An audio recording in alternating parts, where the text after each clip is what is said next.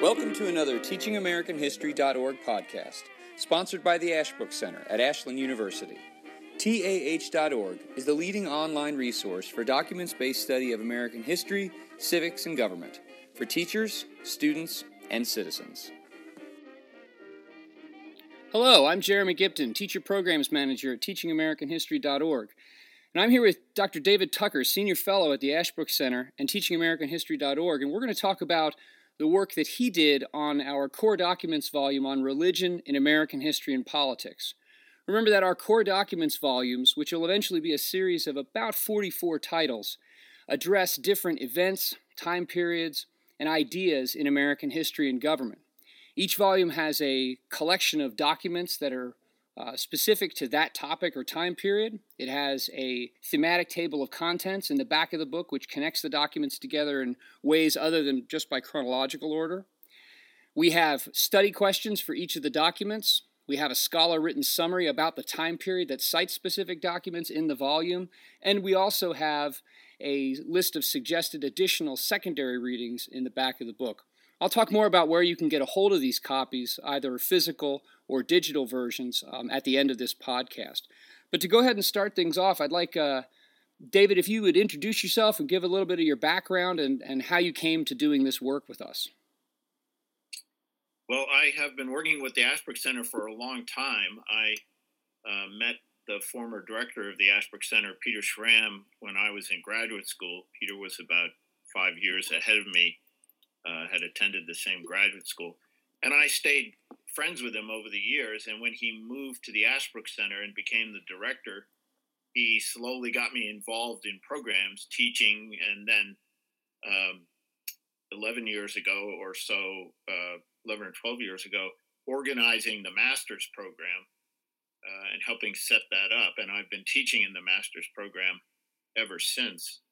Most of my uh, professional life was spent teaching uh, security issues, involved in them bureaucratically. I worked in the Pentagon for a while, uh, and then teaching at the Naval Postgraduate School. But from the time I was in graduate school, I developed this interest in the role of religion in American history and politics. And I teach a course in the master's program. I'm one of the people that teaches this course called Religion in American History and Politics. So when the document volume uh, project was set up, uh, I'm I'm one of the two general editors of that, along with Sarah Morgan Smith. When we set that up, um, I included as as many of the religion volumes that we hoped to produce uh, in in that uh, document collection. There's a, a program that Sarah and I have been working on, along with some other people, on religion in American history and politics. We have a website that's connected to teachingamerica.org. And uh, as part of that uh, program, we were going to do a number of document volumes. But when the larger project got set up, uh, Roger Beckett folded that those volumes we had in mind into that larger document project. So now they're part of that. So this individual volume is called Religion in American History and Politics, and it has 25 documents, right, as well as the other materials that I uh, that I had mentioned earlier. Now, just talking about religion in American history and politics in, in general, I mean, as a as a topic, as it might fit into an American history, government, or civics class, why here's my, my, my first question to you, which I've asked of the other editors. Why would you encourage a teacher, or how would you encourage a teacher to use religion or study of religion? How would they, why is that valuable to fold into an American history or government class? I think that religion in American politics is uh, critical. You uh, you you need to understand the role of religion in American history and politics in order to understand America.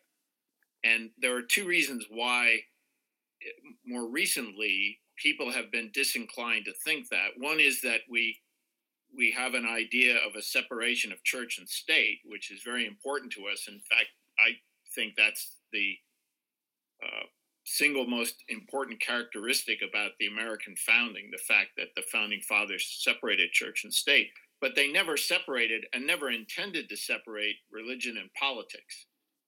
Uh, a little asterisk there. If you're Thomas Jefferson, you wanted to separate most religion from politics. But even he recognized that and, and expected that religion would remain part of American life. And, and when you read his public papers, he was always respectful of religion. And, um, you know, he, he knew the Bible uh, much better than many people who consider, I believe, than many people who consider themselves devout uh, Christians today. He, he knew the Bible well and he quoted it and, and alluded to it in various state papers because he knew his fellow Americans took it seriously. So, but we do have this, this there is, and over, I would say, over the last, you know, whatever, 30, 40, 50 years, there's been a tendency to become more cautious in talking about religion and politics, even though that doesn't violate the separation of church and state. And in American history, generally, people did not make this separation. We're not as careful and as cautious as we are now about mixing religion and politics or con- as concerned about it. And the, the second thing is that among academics, there was in the 50s and 60s and into the 70s a theory that religion was slowly going to disappear as an element in politics. And um, when I, I, was in graduate school in the 70s, and that was a, a, a, kind of dominant thought. And one thing I always mention is if you look at Gordon Wood, who's a wonderful historian, and but if you read the creation of the American Republic, he doesn't mention religion.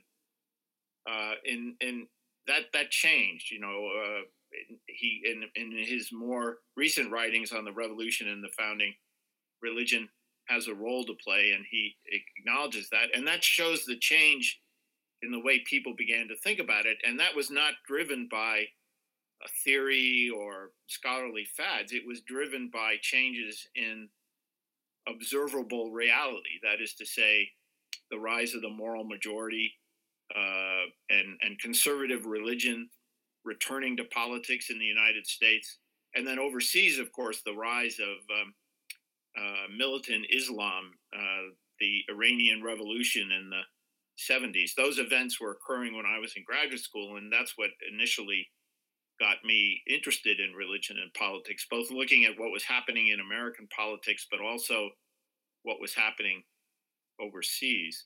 So when you combine those two things, uh, you know, in brief, the the separation of church and state and this kind of theory that religion was slowly going to disappear as a political factor, there's been a te- there was a tendency in the historiography to discount the role of religion. But I think that, in fact, religion, you can't understand American history if you don't understand the role of religion. The abolition movement, temperance, those are just two things, had a huge effect on American politics in different ways, both religiously inspired, as were many of the progressives um, when, you, when you dig into their uh, writings. So, how how I mean, that, I think you make a very powerful case for you. you. If you want to understand what America is and how America has unfolded, if you don't understand the role of religion in this, this it's like understanding how a car works with by ignoring the fuel system. It just doesn't. It's just not going to make sense.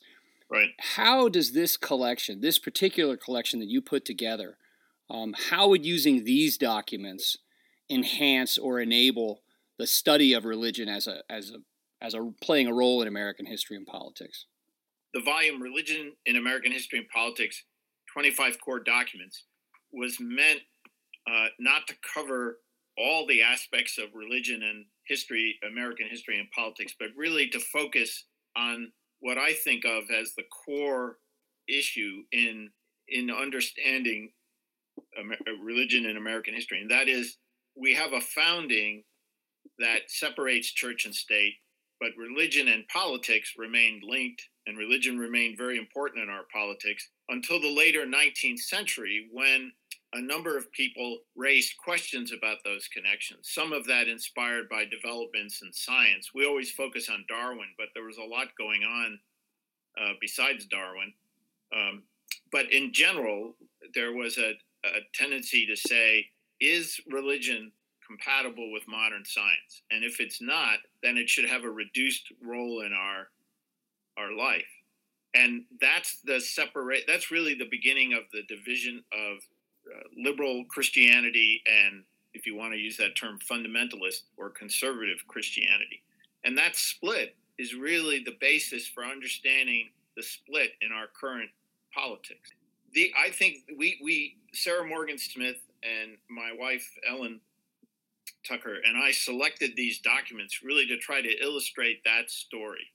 It's the core story of religion being uh, a dominant, Christianity being a dominant part of American life, why that dominance came under attack, and then the consequences of it that have played out in the 20th century uh, and are still part of our politics, very much part of our uh, contemporary politics. It's so, interesting because, oh, go ahead. I'm sorry. Well, I was just going to say, so it's not intended to be a comprehend, as I said at the beginning, not intended to be a comprehensive account of religion in American history, but to be to focus on that key story, and you can you can see that, uh, and and the the volume contains documents that show this.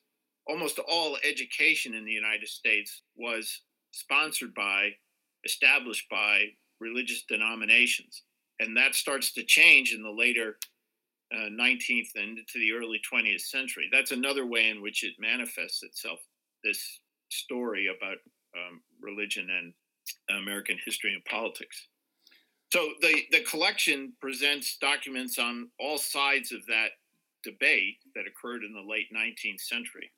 Um, was was the role of religion, in fact, retarding the development of American society, or was it critical to American society? So it's it's meant to tell that story, meant to present the people who debated it in the late 19th and early 20th century. And then in the other documents, uh, it's meant to show how that debate has continued in the 20th century. And it concludes with Obama's speech in Cairo, which, as a couple of the other later documents do, raises the question about how religion has affected American foreign policy. So you you cheated by jumping ahead and answering my next question, which is fine, um, which which was what kind of a lens, or did you have a, a, kind of a narrative guide? Did you have a story that you wanted to tell, or question you wanted to answer by through this volume? And I, and I think you just did that. This this right. this idea of what role does Amer- does religion play in our history and politics, with the driving question of how is that how has that changed? Right. Right. Now, you, you said you ended with Obama's uh, speech in Cairo. What, uh, where does the volume start? It starts in colonial America with some of the first, uh, you know, the great kind of classic documents uh, in a way of American history. The um, sermon on uh, model of Christian charity um, to show that that was the context in which the founding occurred. In other words, whether somebody you know like john adams whatever his views personal views of religion were he came from a, a, state and from a political environment in which religion was a dominant factor. Uh, the same is true if you you know if you you look in different ways but true uh, uh, with regard to madison and and jefferson who waged a fight really to in in virginia to uh, mostly Madison because Jefferson was uh, out of the country overseas at the time, but to separate the Anglican Church from, or the Episcopalian Church from uh, government um, in in Virginia. So you have to understand that colonial background to try to see how people like Madison, Jefferson, Washington's attitude towards religion, which differs from Jefferson's. You have to understand that colonial background. So it starts with colonial documents and then it focuses on, on some of the key documents from the founding era and the development of this notion of the separation of church and state. I think that's fascinating. You, you, you bring up the idea that you know we we have this split today between call it like liberal Christianity or maybe even the avowedly not religious and more conservative Christians. And it's interesting you talk about the colonial, you know, the, the, this volume starting in the colonial era, which it seems to me is that's that's something of the anchor of many conservative Christians. They they their the lens through which they view American history is very much rooted in in the ideas that you just talked about the founding. You know, the the, the idea of a city on the hill and and model of Christian charity and those kinds of things. That's that's and interesting. of course, city city on the hill is a phrase. Reagan is famous mm-hmm. for using it, but other other presidents have used that, and that's the way I think in which you can see, even for people who aren't explicitly religious, there are a number of people I would say who aren't specifically or you know explicitly religious who who still hold that view that America has to hold up certain standards, especially in our conduct overseas. Um, and that's really an inheritance from that colonial period. Interesting. Now, out of these 25 documents, which would you say, if someone was going to just read one, and you can't cheat and say the whole book or something yeah, like that, yeah. what, what would you choose, or where would you start someone maybe? I, I would say the first thing to read is uh, Washington's letter to the Hebrew congregation of Newport, which is, uh, I think, a document that's not as well known uh, as some other writings of Washington, but is really a powerful statement of the spirit of the founding on this question of religion and politics and church and state.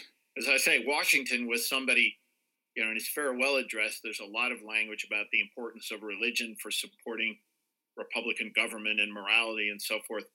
Yet he he was a firm believer in the separation of church and state, a firm believer in the mixture of politics and religion, but a firm believer in the separation of church and state. And this letter is a, it's a powerful statement of that position, and it's particularly important, I think, because he was responding to a letter from the Hebrew congregation in Newport, which was the congregation was expressing its joy in living in a country where Jews weren't persecuted and where they could be full citizens. They weren't, you know, pushed off into a little ghetto or somehow deprived of the rights that others enjoyed because of their religion. And Washington echoes the words of the of the congregation's letter. Of I will um, just read one passage the citizens of the United States of America have a right to applaud themselves for having given to mankind examples of enlarged and liberal policy, a policy worthy of imitation. All possess alike liberty of conscience and, and immunities of citizenship.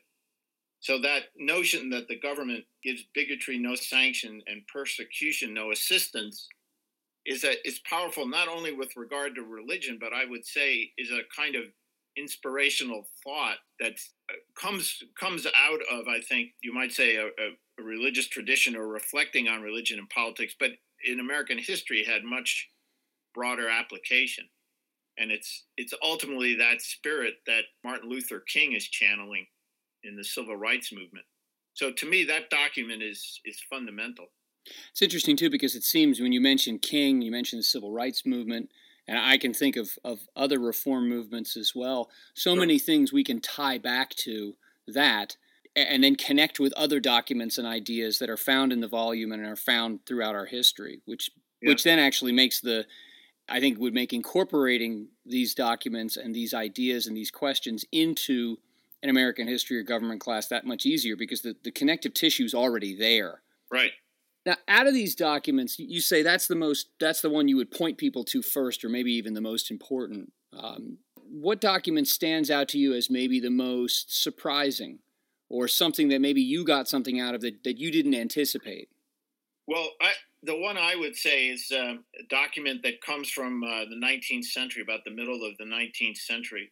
Its importance is that it expresses what you might call the, the Protestant synthesis in other words, there was a point. This is was published in 1852.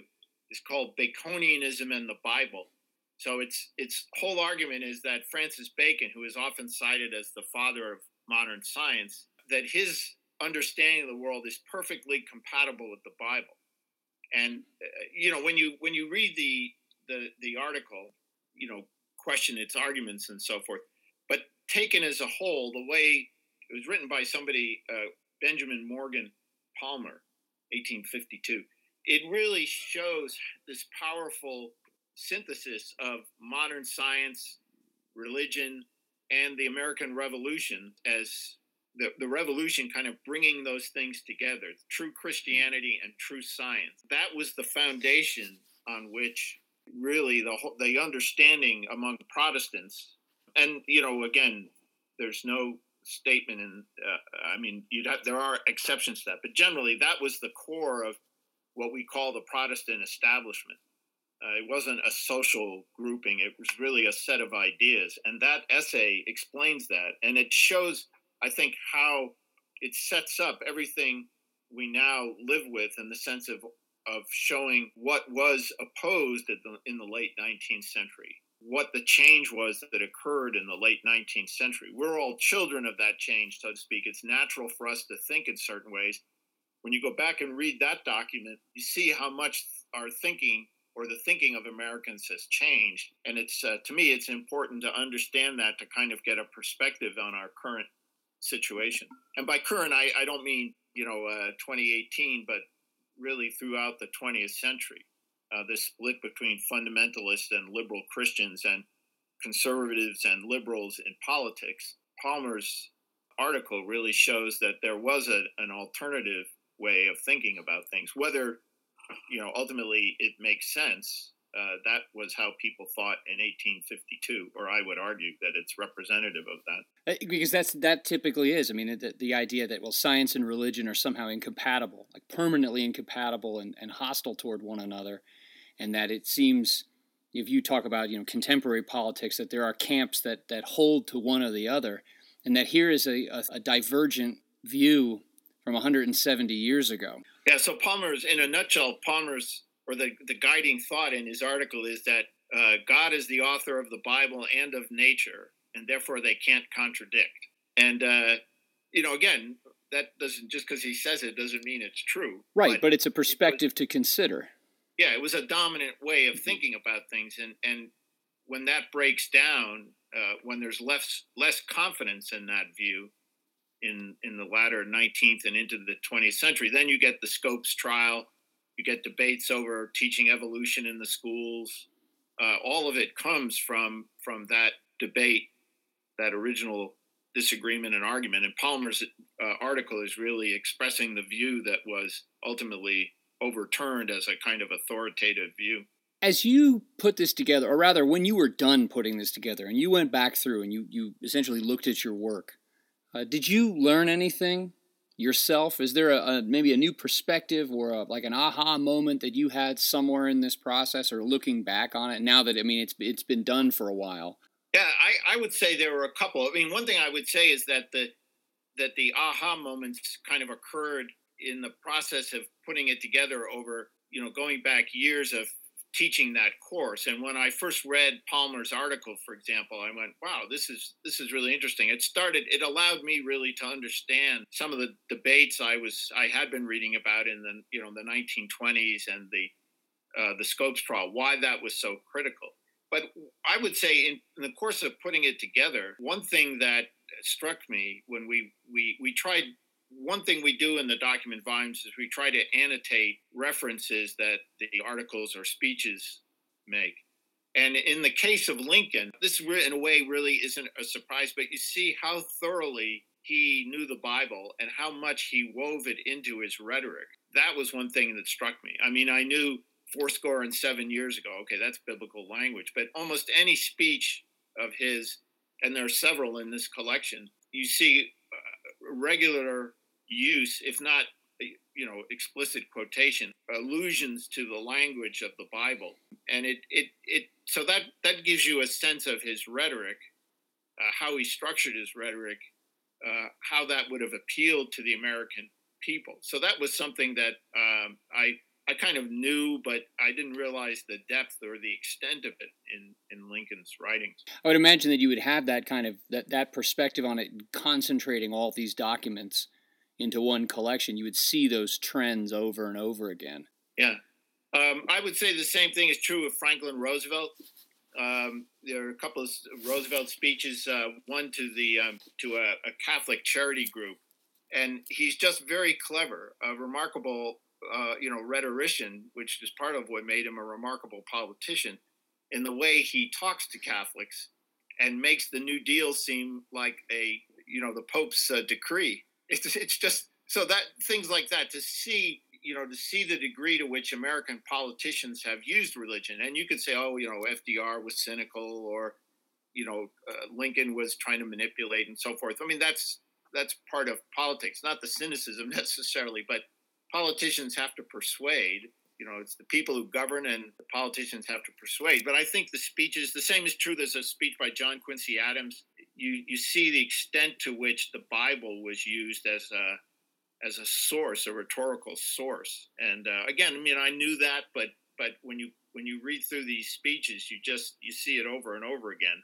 And it, it you know, again, I mean, even in uh, some other speeches that are not in the collection, you know, you can mention some if you think about them. You'll once you see that, you'll see how other politicians. Um, you know, we mentioned Reagan sitting on a hill, for example. Uh, you know, a, a biblical allusion. So that I think was one of the things that struck me after we put it all together. Interesting. Well, thank you for your sure. time. I really appreciate this. Um, I think that this this helps kind of preface and cue up a, a, a, someone a teacher who would want to get this volume and read through the thing. They've they've got some some starting points here. Uh, now, remember, folks, these volumes are available in PDF and iTunes ebooks for free. You can purchase a Kindle version for 99 cents, or you can purchase a print on demand through Amazon for $10 per copy. You can access links to all of those versions through the blog post that this podcast is associated with, or you can go directly to tah.org slash core American documents. That's core American documents all together, all lowercase and see the full list of all the documents volumes. You can also sign up for an email notification where we will send you an email every month or so when we publish a new volume so you can get a copy of the electronic version or purchase one of the other versions if that's more to your liking. Additionally, if any of you are listening to this or subscribing to us through iTunes, if you would do us a favor, by leaving a five star rating, um, some feedback that would help get the news about our podcast out to more people. And as always, uh, share links to this on your social media, within your social media networks. Uh, let your friends know. And last piece, with those PDF versions of these volumes, you are free to distribute those to students. You're free to put those on class websites or school intranets or things like that. We're not going to prevent you at all from using these documents with students. As a matter of fact, that's why we put these volumes together. So keep an ear out for the next episode in our, our editor interviews. Uh, our plan is to publish about six to eight of these volumes per year. And again, if you sign up for the email notification, you'll be notified automatically. Thanks again, David, and we'll look forward to talking to you again in the future. Thanks, Jeremy.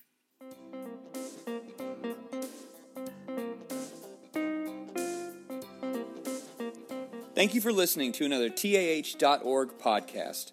You can find archives of all our previous programs, as well as information about future programs at tah.org/webinars or on iTunes by searching for teachingamericanhistory.org.